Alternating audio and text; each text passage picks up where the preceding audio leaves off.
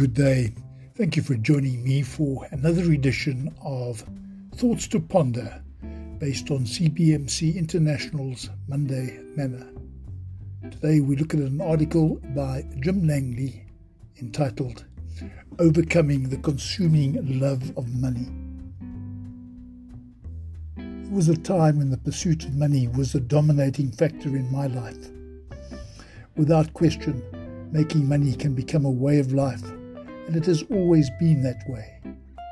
In the Bible, we find the Apostle Paul instructing his protege with these words of wisdom The love of money is a root of all kinds of evil. Some people eager for money have wandered from the faith and pierced themselves with many griefs.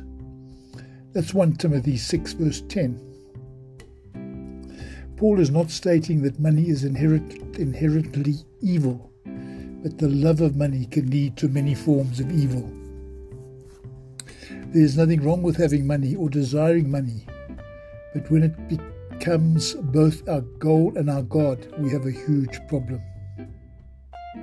I can recall a bumper sticker from the past that made the bold claim He who dies with the most toys wins. That clever saying found agreement from many people enamored with accumulating more and more, no matter what it costs to get there. But is that true? King Solomon, renowned for his wisdom, addressed the subject in Ecclesiastes.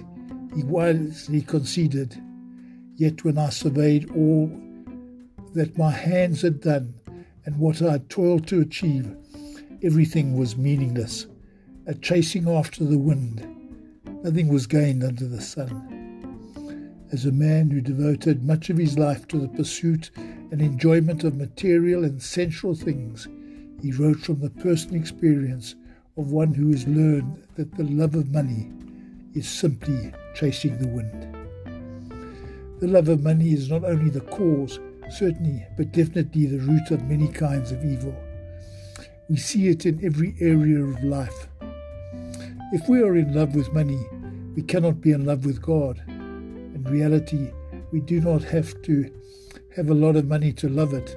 A person can be penniless and still have a deep affection for what money can acquire. Being distract- distracted from what is important, we can easily fall into the sinful trap of rationalizing that money will bring happiness and contentment. Time and experience have shown me just the opposite.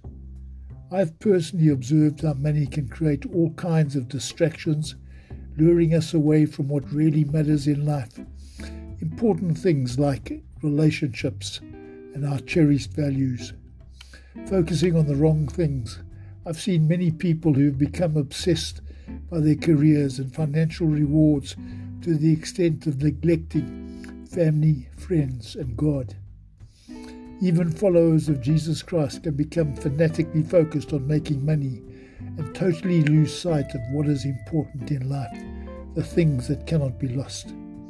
To get us back on track, God can use many ways to regain our attention illness, the loss, loss of a job or some other business failure, divorce, or any number of forms of adversity.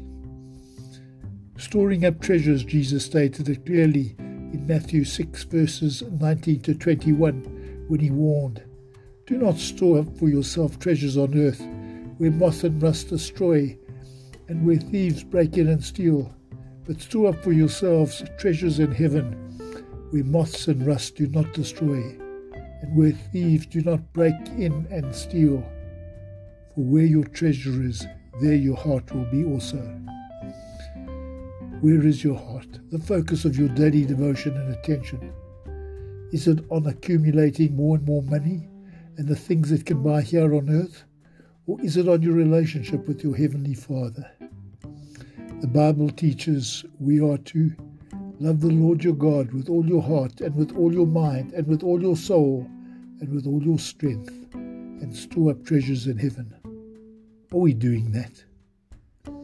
Thank you for listening.